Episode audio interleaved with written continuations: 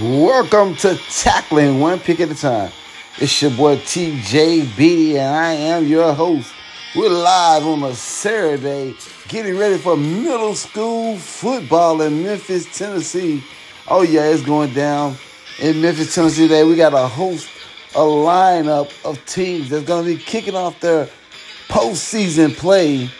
I can't wait to see. I definitely can't wait to see the matchup that's going to kick off at 11 o'clock with Raleigh, Egypt, with Coach Said Wilson over there versus the Kirby Cougars, man. You talk about going to be a battle, a ball game that's going to be amazing. I think it's going to be some big time hitting going on, a lot of turnovers, kids just flying around on the field. Hey, one thing I will tell you that this weather today, we're definitely getting to that football weather.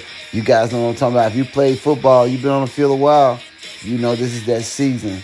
Hey, but I just want to see what's going to happen. Hey, you guys, make sure that you tune in and rock forward with your boy on tackling one pick at a time.